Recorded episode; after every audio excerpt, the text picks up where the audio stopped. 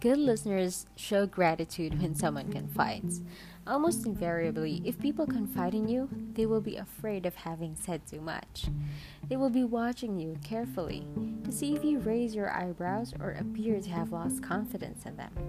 So it is important for you to allay those fears.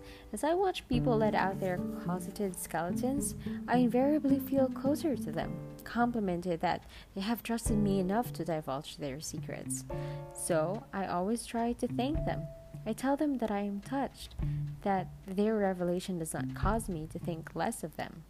It is a great honor to be privy to information with which you could hurt the other, for your friend took that into consideration before telling you.